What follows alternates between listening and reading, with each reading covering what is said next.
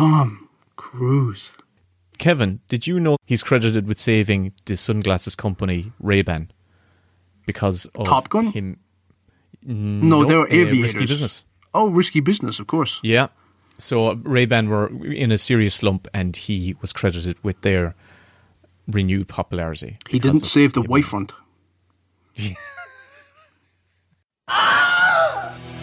I'll use small words that you'll be sure to understand, you warthog faced buffoon. What you just said is one of the most insanely idiotic things I have ever heard. Everyone in this room is now dumber for having listened to it. What did you say? You are a sad, strange little man. Don't call me stupid. Hello, and welcome to the Best Bits, a movie podcast where each week we pick our favourite scenes from randomly selected, weirdly specific themes. This is your co host, Will, a writer of three films plus a Christmas special, and I'm joined once again by our co host and writer of one and a bit films and three and a bit episodes of TV, Kevin. Kevin, Hello, hello. Will. How I'm starting you? to feel a bit insecure about you having three films and me having just one. I, I, I propose that each week we completely fictionalise it and we start changing Oh, that's it good. up. Yeah, I'm going to change yours to and writer of a harshly, a harshly worded mailbag letter to Mike Murphy back in the eighties about an episode of Garda. Writer of the upcoming Mission Impossible film. Yes, Can we get sued for that? Kevin? Should we? What's what? What are we doing? What's this whole podcast thing about? Um, so this is the best bits where we basically pick out our favorite scenes from specific topics, and the topics are sort of randomly generated. We've got a big wheel, we spin the wheel, and whatever it lands on, whether it's best, um, best uh, cameo scene, best ad libbed scene, best. be- There's so many. There's 300 in there. We keep adding to it. We keep sort of um, coming up with new ideas, and it's just sort of a way for us to have a think about these topics and have a laugh and sort of see if we can uh, pick our favourites. They're not the best. The best is sort of like shorthand, but it's um, our most liked scenes, and uh, that's essentially what the podcast is. Last week I did. Um, I got chase scenes, and I I turned that into car chase scenes and then rescue scenes.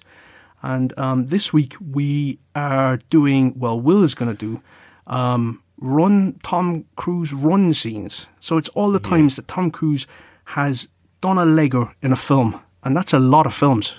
That's a lot of films. It is forty-one or forty-two films. Imagine that. Well, no, you know, we'll get into the technicalities now in a few minutes.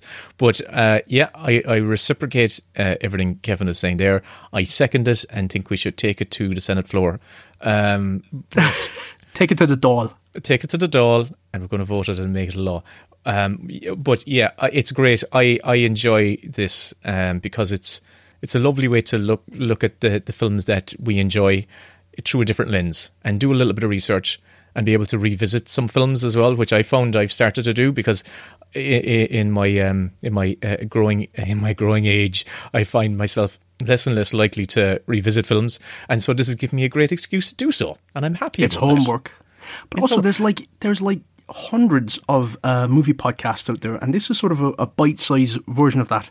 It's uh, a way for us to sort of talk about lots of films at once and um, sort of spin it into uh, a story about where we're going and what our thought process is, and and um, yeah, lead the other person on the garden path. I have no idea what Will has cocked up, cocked up, cooked up for this episode, um, but I'm fascinated to hear what you are planning.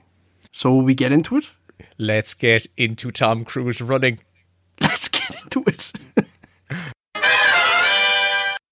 Kevin, Here we here we are. Yes, here we we're are. back in we're back in the uh, in the back, main back, back again. in the main segment of the show, and now we are uh, coming. I got the the big wheel spin last week, and I uh, got Tom Run Tom Cruise Run. Uh, Yeah, best as fast best as you scene. can. That's fa- well, you want to know something? That's a good segue. I there's a lot of information about Tom Cruise running in films, and a lot of it comes from Reddit, which is a very reliable source of information. And some fella on Reddit has looked at the film Mission Impossible Three, Mission Impossible Three, and figured out exactly what speed Tom Cruise runs at full. Oh my when he's god, going at this full is going to be great. Go on. Yeah. 45 you- miles an hour, faster than a oh. cheetah. Well, I'll give you a bit of a. So when I heard this, I went, "Oh my god, he's the fastest man on earth." so he in the in the film Mission Impossible Three, when he's running like hell for leather in this kind of ancient Chinese city, he clocks in at twenty four point six kilometers per hour, which is I think it's about four. That's about the speed that I reverse in park. and I saw it because I've done I've done a few I've done an, I've been on the treadmill a few times and I can see what the old speedometer is saying on the treadmill when I'm running.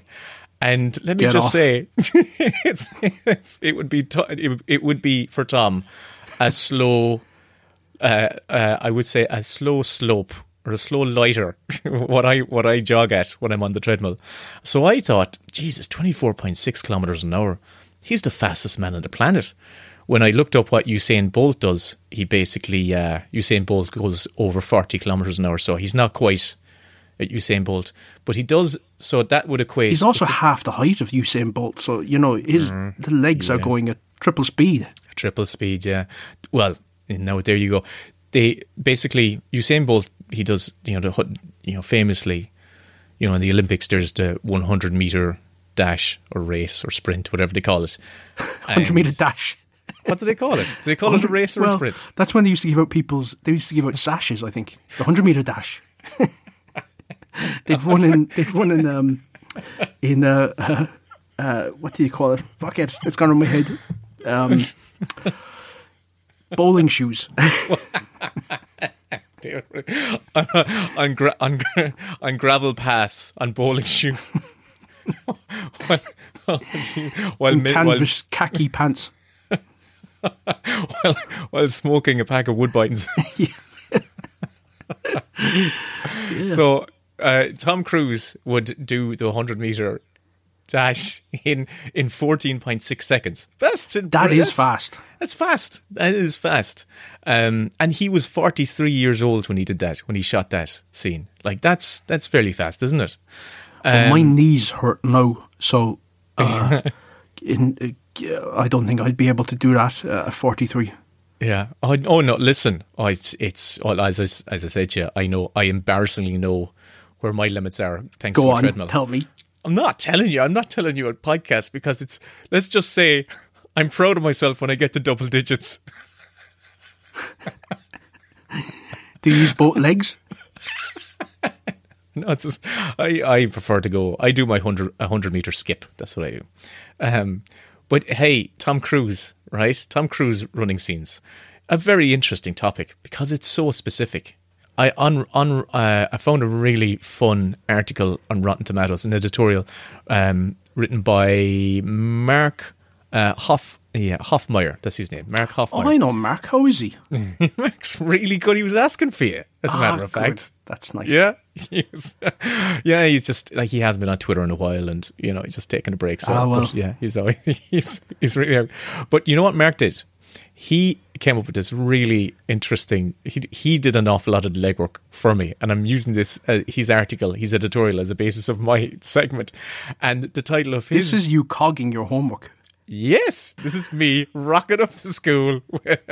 just But isn't that so- just everything? Like nobody has first-hand information or anything. It's all about s- sort of your sources and citing them. So yeah, and and I was literally going to do this type of what what what what wonderful Mark did did in his uh, editorial. I was going to going to do it, and I discovered that Mark's already done it. So I'm going to cite Mark and say thanks, Mark. Um, you wrote this really good and useful article, which is which is titled "This: The more Tom Cruise runs, the better his movies are." A tomato a tomato meter deep dive. that's a controversial topic. it's well. Do you want to Or controver- That's a controversial statement. he backs he backs it up with facts. He backs it up with facts, right? So listen to this. Listen to this, right? So he and he did his he did his homework here, right? So oh, I have another I have another trivia question for you, right? What films? So Film. in what film films in what films has Tom Cruise not run at all?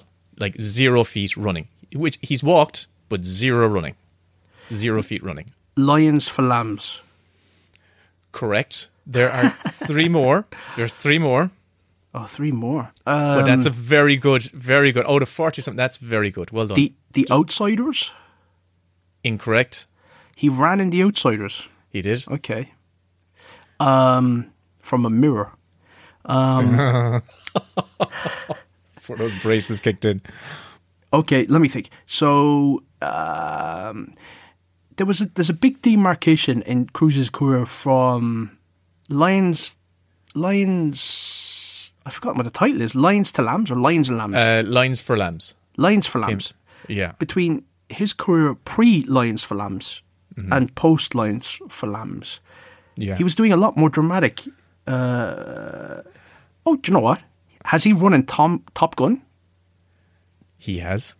But He's not very top- uh, The- yeah, not what on very, the beach ball scene? Yeah, he's there's jogging, there's short, there's short sprints. He's in the, that's in a short sprints category. Yep, he's done under under 500 feet in Top Gun. Yeah, definitely. No, it could be, but he Oh. has run. I uh, the Tropic Thunder. Correct. So you're on two. That's that. You've got there's uh, two out of more. the four. There's two more. There's two There's more. two more. Um, But you're doing really well. I'll give you a hint. Do. The other film, the uh, one of the other films, also Tropic Thunder, Lions for Lambs came out in 2007. Tropic Thunder came out in 2008, and one of these other films that he didn't doesn't run in, which I was very surprised. oh, by. it's going to be that Also- musical one, isn't it? Uh, Rock Rock of Ages. No, he's running in that. He's Is running he? in that. Uh, I never saw it. Or like he's like at least uh, running around the stage. You know that which. Ah, that's that's not running. That's that's like in lockdown saying I went for a run. I just ran to the fridge. Well, I'm saying this. I'm I'm saying this. I'm trying to qualify it, but I've never seen that Rock of Ages, so I have no idea. Me I'm just neither. using Max.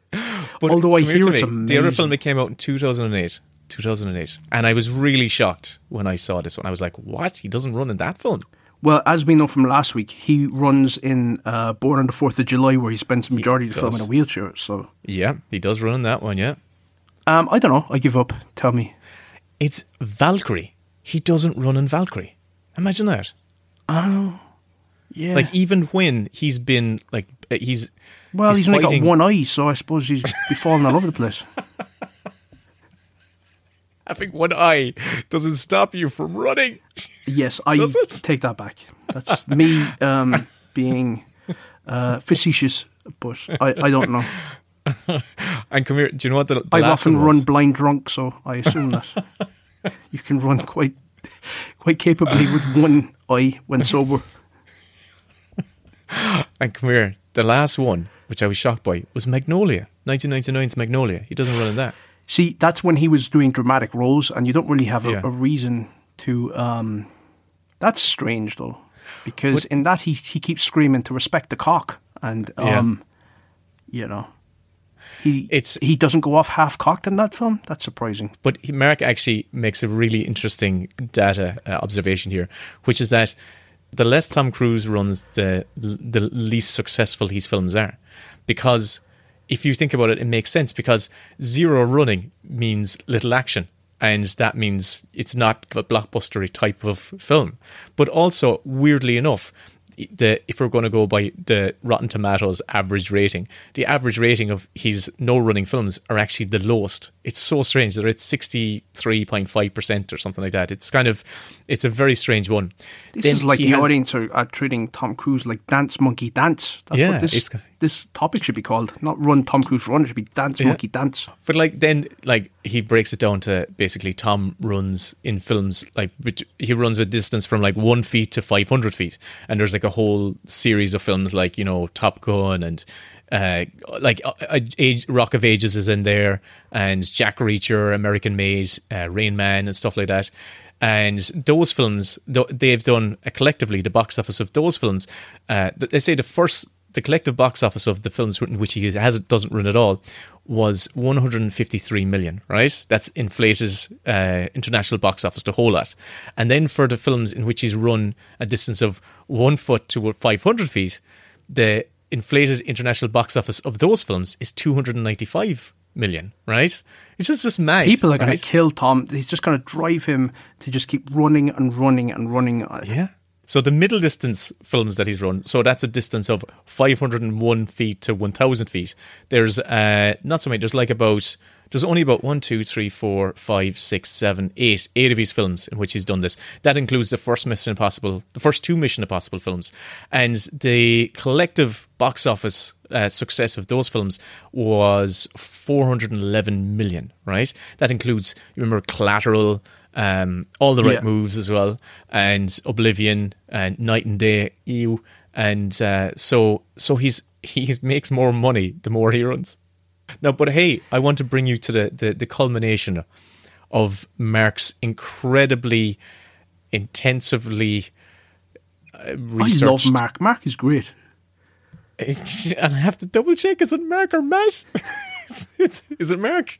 Hold on, It's Mark. It's, It's Mark. Sorry, Mark. Mark. Sorry, Mark. Mark. But Mark, and I I haven't seen this. him in years, but you know, that's how it goes it- in uh, lockdown anyway.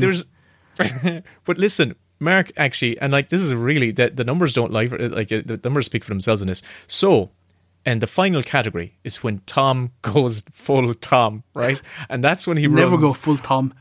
he goes full Tom, and he's been going full Tom for 25 or 24 years now. And this is when he's uh, run over 1,001 plus feet in a film, right? Now, he's running at full Tom. Let's call it full Tom, right? He's also That's running 20 at full Tom along rooftops and Yeah.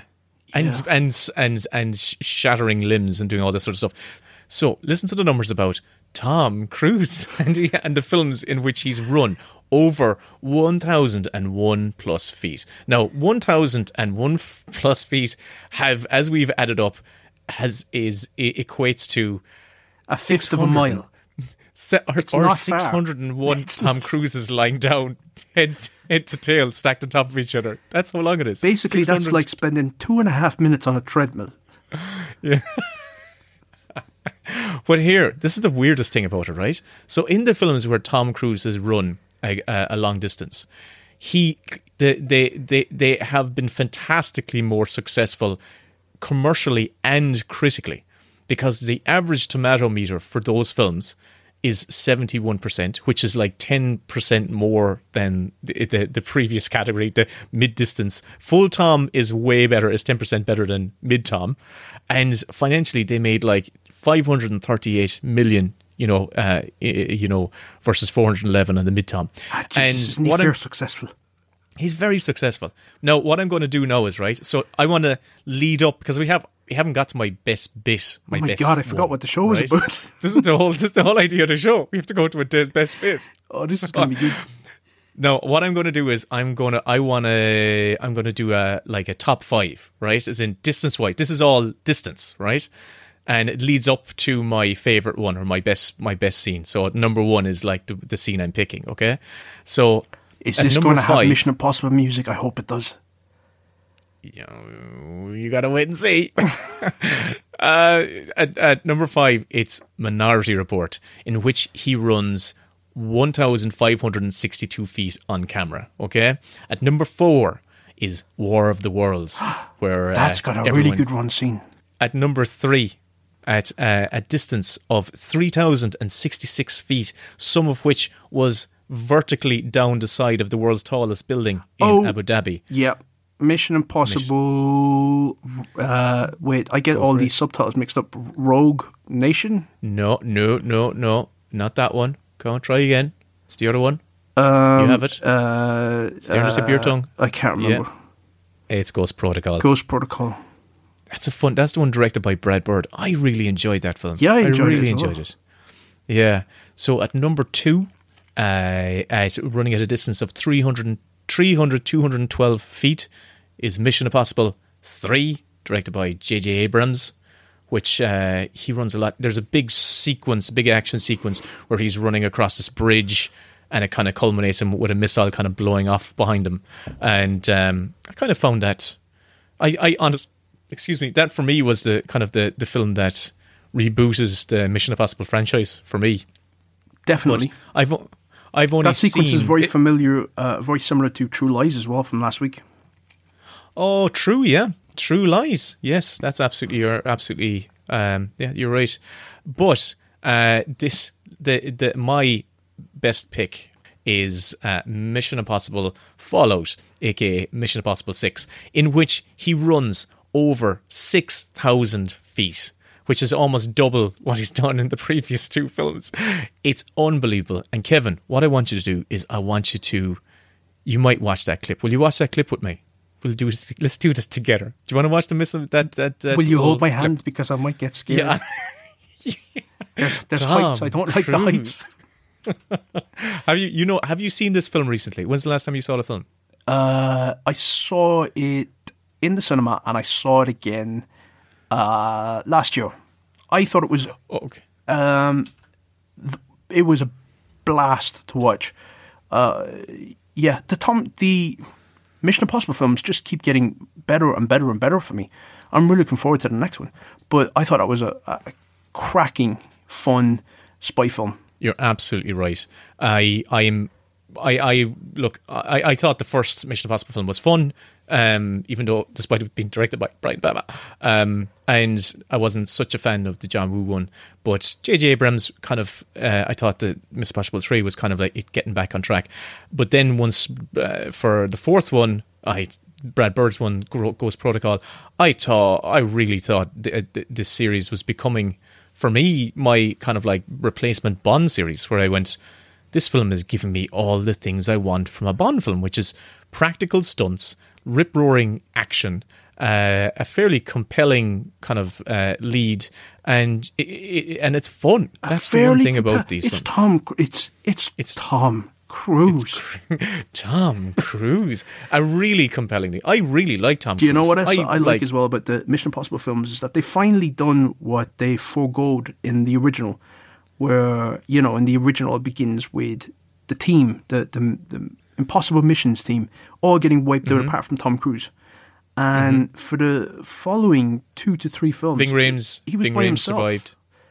aside from Ving Rhames who'd pop up. Mm-hmm. But now they've sort of built uh, an actual team around him, and it's become Mm-hmm. slightly more of an ensemble, and I love that.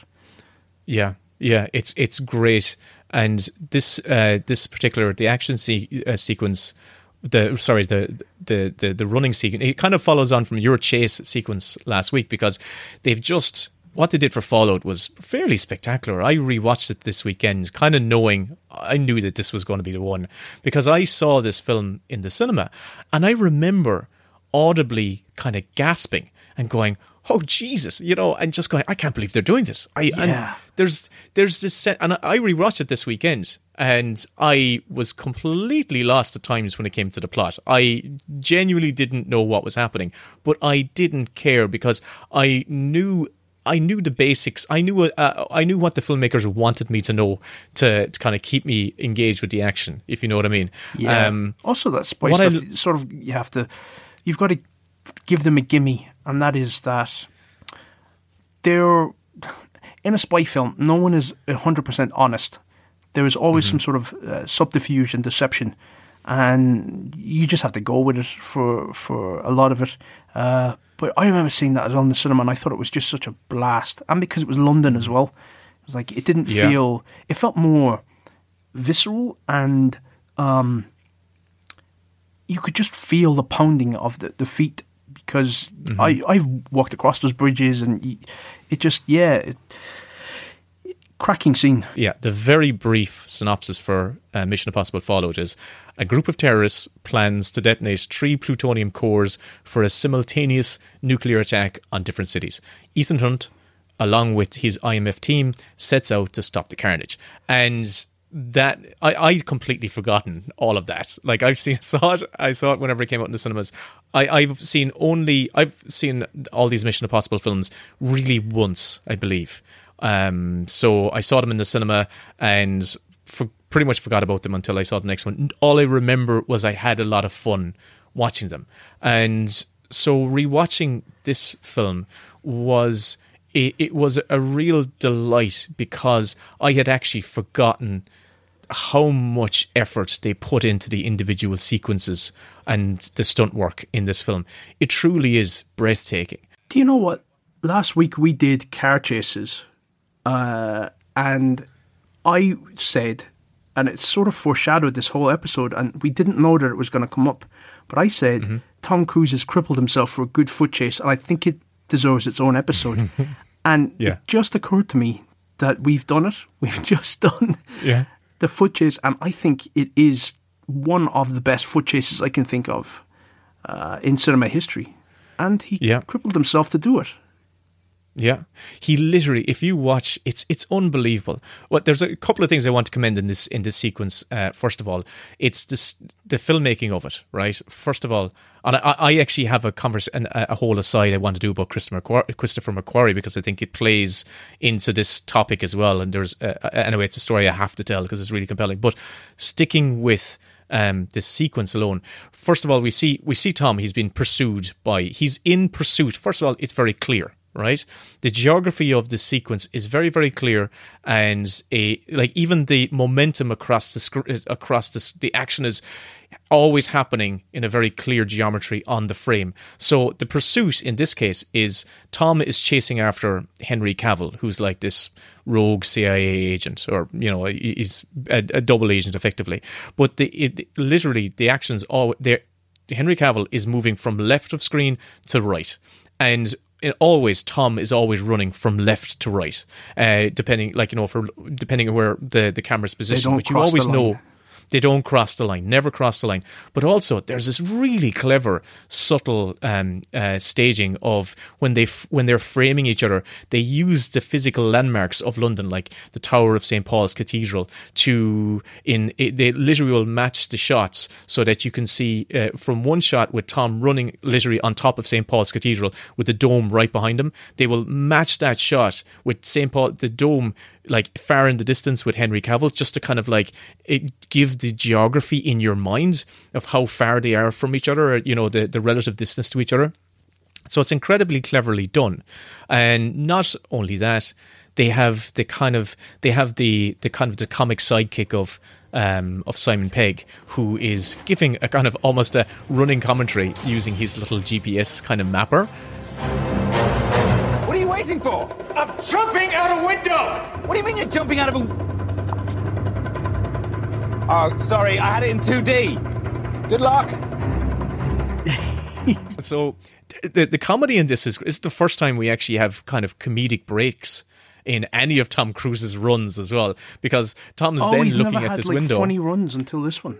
Never, never had. This why this this run has got it's got tension. Now uh, the form of tension is first of all the pursuit is clear. I've got to get this Henry Cavill guy. Also, there's the tension of him leaping across these uh, these gaps in the buildings.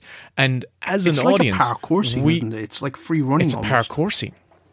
It's unbelievable. Didn't we know that also uh, break once he once he broke his ankle. I remember seeing him on the Graham Norton show, and they had to take. Was it how many months off did they have to take? So it's it's a chase six months. filmed over Six months. Six months. There you go. It's a six month long Yeah. chase sequence.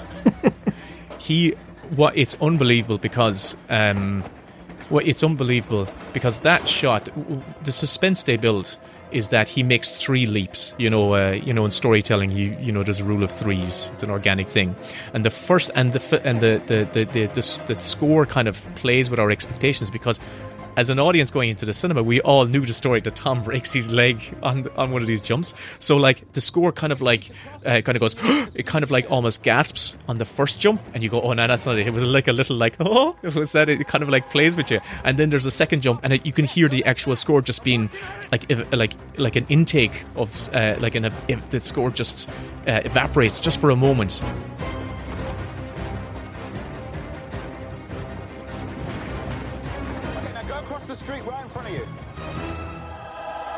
and then we know there's the big run up, and it's a really lovely.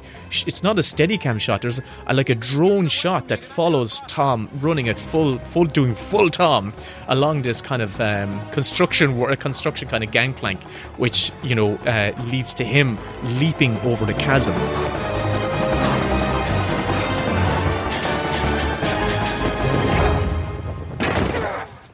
He literally did it. He leaped over this uh, gap between these buildings, which were maybe five, four, five stories. I'd say five stories. Like, the dude, th- this stunt, like, and this the stunt required for him not to make the jump. Like, they had planned for him to kind of like leap with, with, with yeah one one safety harness holding onto him from above. But uh, he was he the, the stunt was for him not to make the jump to grab onto the building and pull himself up. But he literally you can see it. Oh god, it's they cut they don't use the most graphic angle. What's uh, truly impressive, like, and this is just like the first act of it, is the the dude snaps snaps his ankle right? And he pulls himself up and he hobbles off camera because he knew, like he, he well, this is what he said on Graham Norton that time. He said he knew when he when he hit that it was gone. And he knew that they the, the whole shoot was going to close down, so he pulled himself up and just went off camera. And even even still, that every shot is about clarifying the geography, clarifying the positioning uh, of the characters in the scene, in the sequence, in the chase. So you, when you see Henry Cavill approaching the Tate Modern, they have seconds before Tom Cruise. When Tom Cruise reaches that same point, they have an absolutely identically framed shot. You know, clarifying that this, you know, you know where they are because of the the filmmaking, the framing, the editing. The editing is hugely impressive in this as well. Um, and what's great about this is that it comes Tom finally, you know, the, the pursuit starts with, you know, Tom's chasing Henry Cavill, and we're wondering, is he going to get to him? And eventually, you know, Tom, Henry Cavill goes into the Tate Modern in this kind of like um, freight elevator type. And Tom comes in, he jumps up, he grabs onto the underside of the freight elevator, and it's like, oh my god, he's now dangling underside this freight elevator. He's like going, okay, I'm here holding on it. And he looks up, and there's Henry Cavill looking down with him, uh, just staring down into his face, going, oh, where did you come from? And he pulls a gun, and it's like, oh god, no, Tom, what are you going to do? I'm looking forward to seeing this film. It's great. And Henry Cavill then basically presents basically the chase ends with Henry Cavill kind of presenting uh, a bit of information that flips the script on Tom Cruise and it raises the stakes for the rest of the film. It makes the adventure, I suppose, the the drama way more personal uh, for Tom Cruise and for Doesn't, the audience. Does he mention his wife in that sequence? He, takes out a picture, a picture of her. He takes out. That's what he does. He just takes out a picture of his wife and he puts it on the floor of the grating. Tom Cruise is hanging, dangling on the underside of this freight elevator, looking. he's got a gun in one eyeball and the picture of his wife in the other eyeball, and you can feel his world dropping. All that energy just going from. So I love this t- Tom Cruise running scene. Tom I think this Tom, Cruise. Tom Cruise. We're going to have to put it. We're going to have to find the audio clip to that- find it, and yeah. drop it here. Yeah, so no one knows what we're talking about. It's from a kids program that we watched in Ireland from the Den, and anyway, we know it's specific. But this sequence kind of put me down a bit of a rabbit hole, right?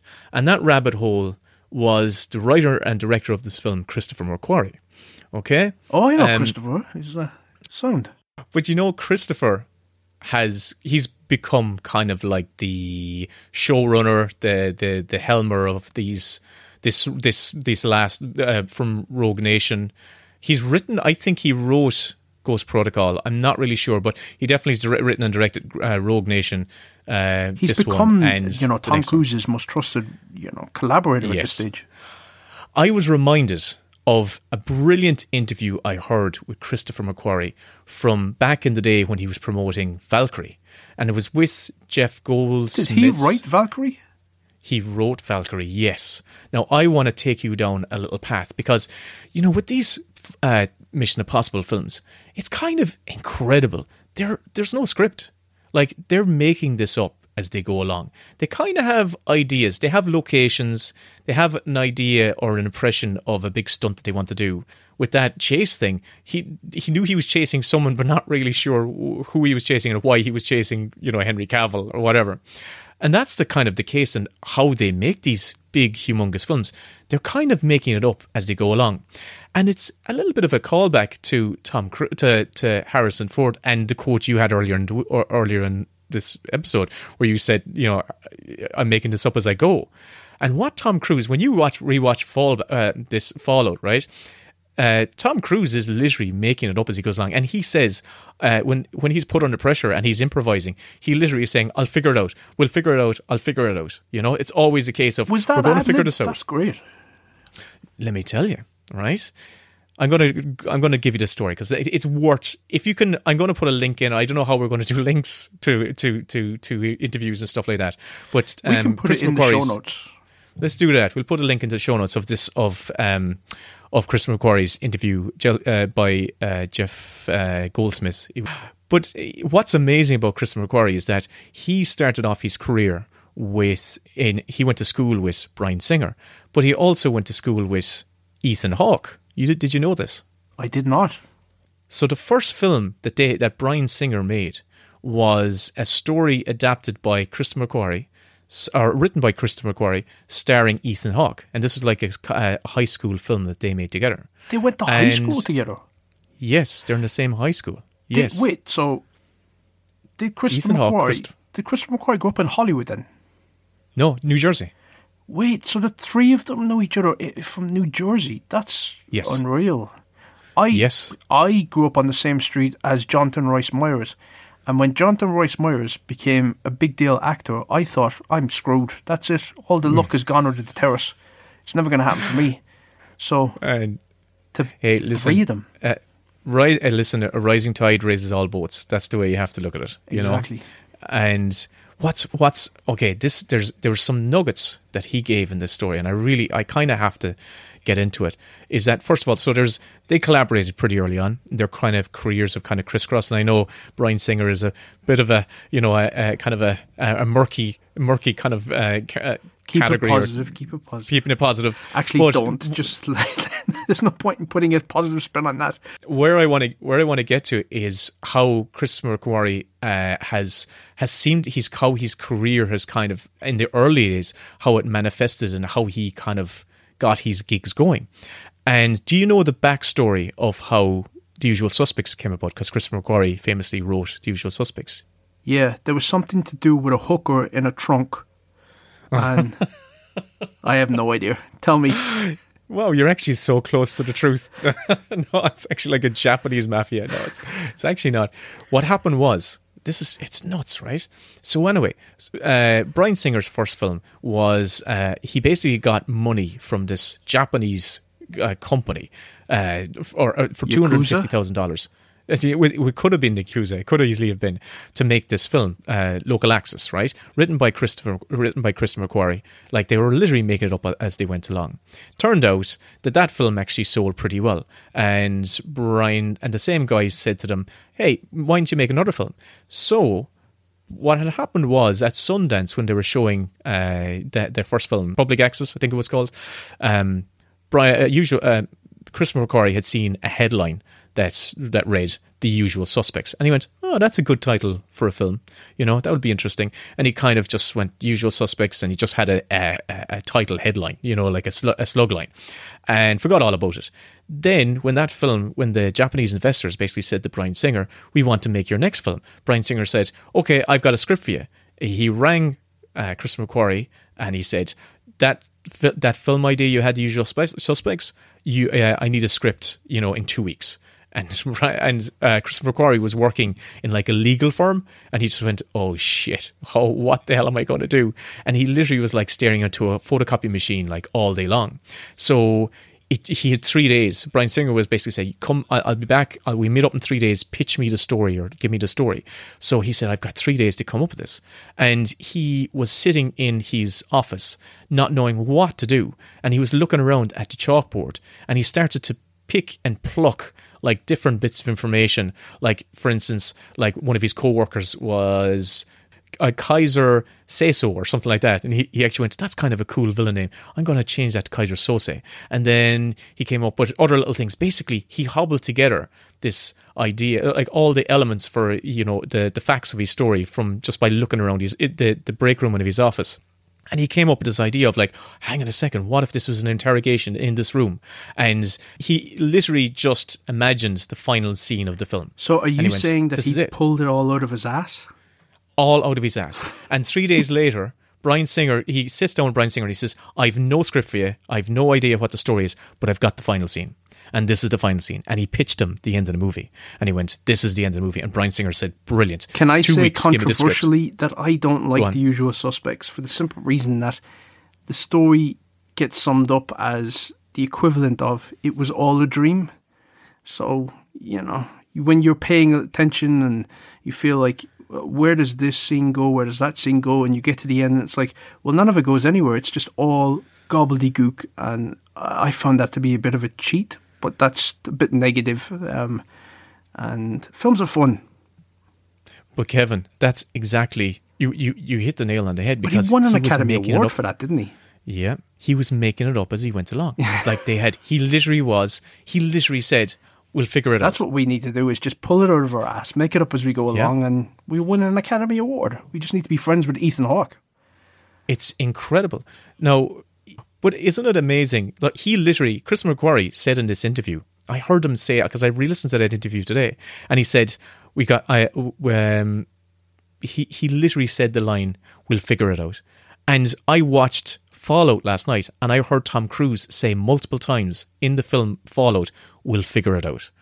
But it's incredible that Chris McQuarrie. Now, Chris McQuarrie went through a bit of a doldrum uh, uh, uh, phase in his career, where he w- he at one stage he was packing his bags and leaving Hollywood for good, and he said he just couldn't do it anymore, being stuck in development What hell. part of his career was this? This was basically after the Way to Gun.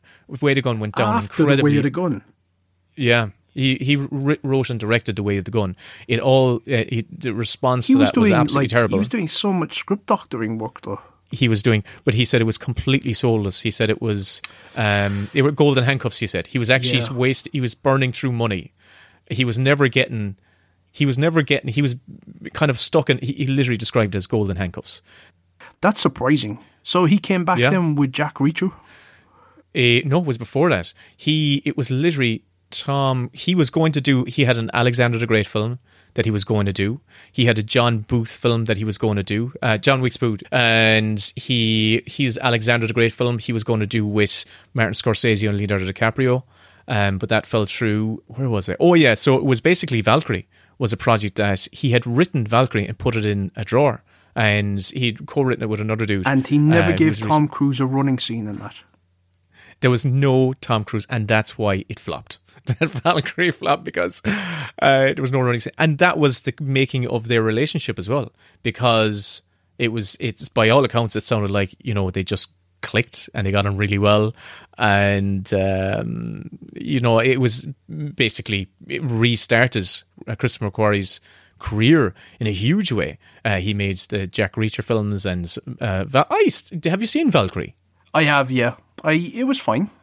Didn't I think, thought it was entertaining. negative about it. I thought it was fine. Yeah. But it, what I find fascinating about it is that ethos of we'll figure it out has kind of perfectly led him up to this perfect perfect state, the per- being the perfect man to to helm the series of films that are just being figured out as they go along.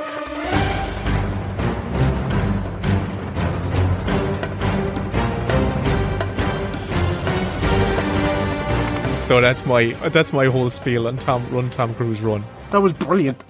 I Oh, am man. absolutely staggered that you managed to to get forty minutes out of that topic, and it was for all the facts about Tom Cruise. That was brilliant. I really genuinely enjoyed that. That was so good. And but now we have to move on to the business of next week. And the lucky, well, what, because we're kind of like shifting our our formula and our format around a little bit. This is the moment usually in the show where we would spin the wheel to reveal the topic for next week. And right now, I should be spinning the wheel for Kevin, but because we've kind of shifted some of our our format around a little bit to make it a bit easier on ourselves and give him more room to have a bit of crack, we actually already did And this. do so crack. but we did so we've gone we actually spun the wheel last week so we're just going to play a clip right now of me spinning the wheel for kevin and here we You're go gonna you're gonna love this. Wait till you hear what I got. um what question is what are we going to do next week i'm this week i'm, I'm spinning for you first Yes, you are, and then I'm spinning for you. So, okay are you ready so i'm going to start spinning the wheel now spinning spinning it's incredibly loud here we go the tension is building fingers crossed. and kevin you're Don't laugh. Don't laugh. Don't. Ah, this is gonna be one. Oh, this is funny. So your topic for next week is best sex scene. Off of. Well, listen. Oh my god. I'll give you a suggestion. I, I, Team America, World Police. There we That's go. a good one. You, you've no. edit this out. Edit that out. It's like, oh god, best sex scene. How do you? Oh my god. Oh. so listen. Well, now we know that you're not going to get that. Ah, well, So Kevin, we're back. You got best sex scene. Are you looking forward to it? I am pupescent. Pubescent. that sounds. That sounds like That's a something you have word that shave. I've only ever read and I've never actually said aloud. Pubescent. Oh yeah, god. Google that afterwards. Oh, You- God, it might be a bit rude. It sounds Um, like something you have to shave. No, no, that's I just said it wrong. It's not pu- what pupet. Pubescent. I am I am tumescent. Oh. I, oh, hello. You're gonna have to. You're gonna have to. You're gonna have to write that in the chat to me. Well, Oh God. It's gonna be so much fun. Kevin's dying. It's okay. um, I am raging for next week. I can't wait. I have been uh, looking at a lot of um, naughty scenes, and I have to say I've really enjoyed it. I don't know why. I couldn't imagine. Uh, you'll have to get into it next week. So um, yeah, I've lots of research to do, and uh, I'm going to be very diligent. I'm going to make sure I see everything. I want to see it all. I don't want to miss any you're- bit of it. Your internet search history will make for you know interesting reading. That's what you know. That's that's all I can say. You'll have to use that clip from Yeah. Patrick Stewart in Extras where it says um, she covers up, but I saw everything. I saw it all. Well, okay, well, we can close it on that week one. Then Back next week. That was a fun show, and I am looking forward to being being you know, and taught the facts of life through the lens of Kevin Lehane's best sex scene. It's going to be filthy. Right, good luck. See you. Wait. Where can people find you, Will? Well, I suppose people can find me on Twitter and my uh, under at Willums Fillum, which is W I L L U M S F I L L U M. Willums Fillum on Twitter. Where can people find you, Kevin? They can find me also on Twitter at Best Bits Pod, or uh, which is going to be our official Twitter handle, or they can just click on the link in the bio, and it's uh, at Kevin Lehane. But yeah, we're we're on Twitter, so follow us. Great. Right, good luck.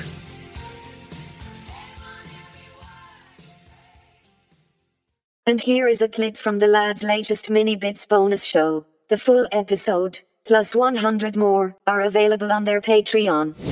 Mini bits. Another new episode Talking to you, stupid clumsy. Patreon podcast. Of this Patreon podcast.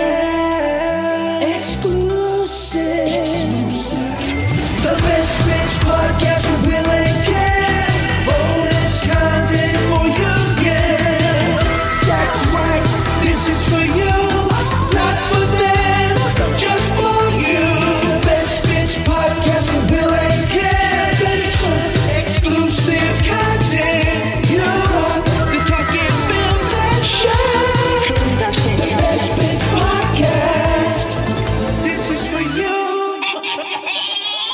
Kevin, how are you? Hi, honey. How are you? Oh, you know, I've got this. I've got my corns sorted out. I went to the chiropodist the other day, and uh, she Your said, uh, corn? "My corns." Did you, ever get, did you ever get corns? No. Did you know what a corn is? Yeah, it's a bunion on your foot, isn't it? Yeah, like in between your toes and stuff like that. Do you, Um, do you not wear any shoes like around the house? You walk No, around I, I, barefoot. I wear no. It's the opposite. GA shorts. It's the opposite. I wear incredibly tight shoes, like those Chinese women Oh, who get their feet bound, who had their feet bound, like you know, before the turn of this Yeah. last century, and so they had incredible corns and bunions. This is a great opener for a mini bits episode where we get people disgusted. Squally, it's episode 73 of the Mini Bits. I'm Kevin, your Will. This is our Patreon podcast. Thank you to all our lovely patrons. Yeah. A few of you have jumped in recently. I don't know what we said. We try to goad people into joining up every single episode, and then every so often, it's like a lot of people join because of one specific episode. And Yeah. I'm like, what did we? How did we say it? What did we say in that episode that's different to the other 270 episodes? Maybe it didn't sound as desperate. Maybe, maybe we said, don't, join. maybe reverse psychology. That's how we should do it. Reverse psychology. Don't join up to our patron. Don't. It's, you don't des- Everybody cancel. you don't deserve to be in this group. We don't want you. We don't we like don't the look of you. you. We don't. We don't need anybody. It's just us. It's absolutely just us. Hey, should we tell people we we did? I don't know. Maybe we shouldn't say it on mic, especially so early. We did an interview with the Irish Examiner last Friday. We did. Yeah. And uh, How do you think yeah. I? How do you think I did? I, I, I think you did all right. Like you didn't interrupt me once, so I was delighted with how I came across. But you know, there's no sort of time limit on this. We don't know when it's going to get posted. One of our friends was saying, Kathy at the cinema was saying that their interview with, did they do the Examiner as well? It was six Uh, months yeah. before it posted. And, and the Guardian, I'm pretty sure they were they were profiled in the Guardian as well. yeah, but we don't do any really promotion. Like we don't do anything. Well, this is our first time getting any sort of like proper coverage, which is going to be mad. So, um, uh, listen to all you listeners who have uh, found us before we explode. You're you're you're you're an OG. bust. You're an OG listener before Kevin starts getting gold chains from all his Patreon dash. I think I'm more of a silver than a gold. I think Oh, yeah. my uh, undertones suit more silver. But uh, yeah, I just want to die. goes I, with my Prince Albert. your hat? Yeah. I want Speaking of, the- which, I want one of those diamond studs in my tooth. That's all I want. So I can go bing whenever I'm on a call. oh yeah, bing. I usually just you know wink and that glints. Yeah. like starlight twinkle. Speaking of which, I interrupted you. What what what did what did you want to speak of? Which? Start the timer. Oh, I forgot. You may as well. Start the all, all these lucky loos are listening in and and they're wondering what are we going to be talking about. But we have to start talking about them after Yeah. we, we say goodbye. But look, I wanted to talk to you about. Um, well, you've seen a few things. You've seen the new Godzilla film. Yes. I've seen the first Omen. Uh, I saw Scoop as well. That, Oh, uh, we're looking forward to watching thing. that. So, Okay. Okay, I'll save my thoughts. And Right. um, what else did I see? I made notes, but sure, You it doesn't really matter. I think I saw that. And I was going to go through all the summer releases and see what takes your Oh, fancy. Okay. Okay. I'm looking forward because I don't actually know what's what's on the horizon. So um, I'm Well, the Joker 2 trailer came out today. I saw it. Yes, I watched that. hmm It reminded me of Chicago. Yeah, it's kind of like you see. It's all very much in the mind's eye. It, they, they're calling it a jukebox musical. Am I right in saying that? I think you're right in saying that. So, like, hey, listen. Uh, I, I actually what it, what it did remind me of was that I want to watch rewatch the Joker because I saw it in the cinema and I thought it was fine. I thought it was fine. It was kind of a bold new direction.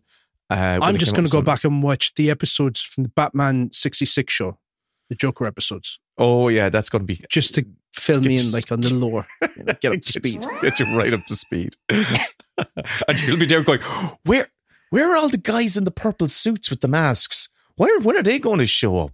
And like Isn't you it know, a weird time though, where we have the Penguin TV show with Colin Farrell coming out, which is a totally different canon version of the Penguin. Then you have this offshoot of Joker, which is in its, its own universe entirely. Hmm. And then you have the old Batman films that you can watch. right? And, uh, I don't know where I'm going with this, but it's just I don't know. I'm kind There's of so many- IP. But like It's this, just everywhere. what well, what's happened is the world, the comic book world, has very much entered the the film world. Is where you could have different runs, totally different runs of a character by It's different insane. authors, and there would be totally different riffs on it and stuff. Oh, oh, this is the thing.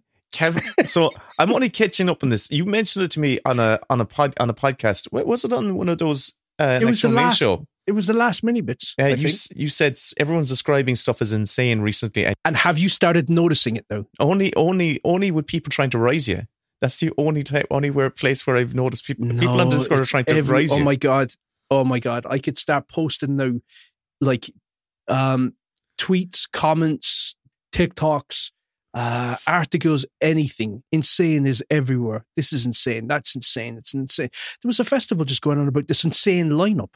I was like, oh, it's a mentally ill lineup. Okay. it's just, it's it's everywhere. And the other, th- do you know the other thing that's also bothering me lately? Wow. And this has been bothering me for years and years and years. It used to be that everyone used to misspell definitely. They'd go defiantly. Okay. Oh, it's defiantly whatever. They would just, they're morons. But no, I just keep noticing everyone keeps spelling a lot as one word. A L O T, a mm-hmm. lot. Where has, where have they gotten into their heads that a lot is one word? It's the same way that people will write every time as one word. What's the one that you've you've pulled me up on a few times and I can't get it right? Compliment. Compliment. I can't, but I can't get it right. It's like the But you I. because I told you the other day. Yeah, and I went searching for it and I couldn't find it because I had to actually had there's to an- use it. If there's an I in compliment, it's Yeah. I'm paying you. Ah, compliment. That's a good way to remember it. Okay, good. And then I, I wrote that to you. but you did, and I went to try and find it because I was I would found myself writing the word compliments, and I went, "Shit, Kevin." But, but you, you gave me a thumbs up, which meant in my world that, yeah, I read that. Thanks. But I did, right? I'm talking about a couple of days later when I was faced with the exact same hurdle of writing the word compliment. I went, okay, what did Kevin say again about compliment? There's an I and the E. What did he say? So I went searching for it and I found it, I think. And I went, oh, the eye is paying me a compliment or I'm giving you a compliment. It's insane how little you can retain information. It's insane. Come here, let's start talking about what we watched. Come on. Did you start the timer? Yeah, it's it's gone. It's ticking. It's ticking down. The world's going Ah, to explode. you know I have to put in the sound effect? I have to. I have to line Oh. up all my sound effects. When you said start I the have like, timer, I have a whole it's- fucking. I have a whole soundboard here. Okay. Jesus Christ! Where's me fucking? What? Where's me ding dang ding? Here we go. The timer in. has started. There we go. There we go. Yeah. Right. Right.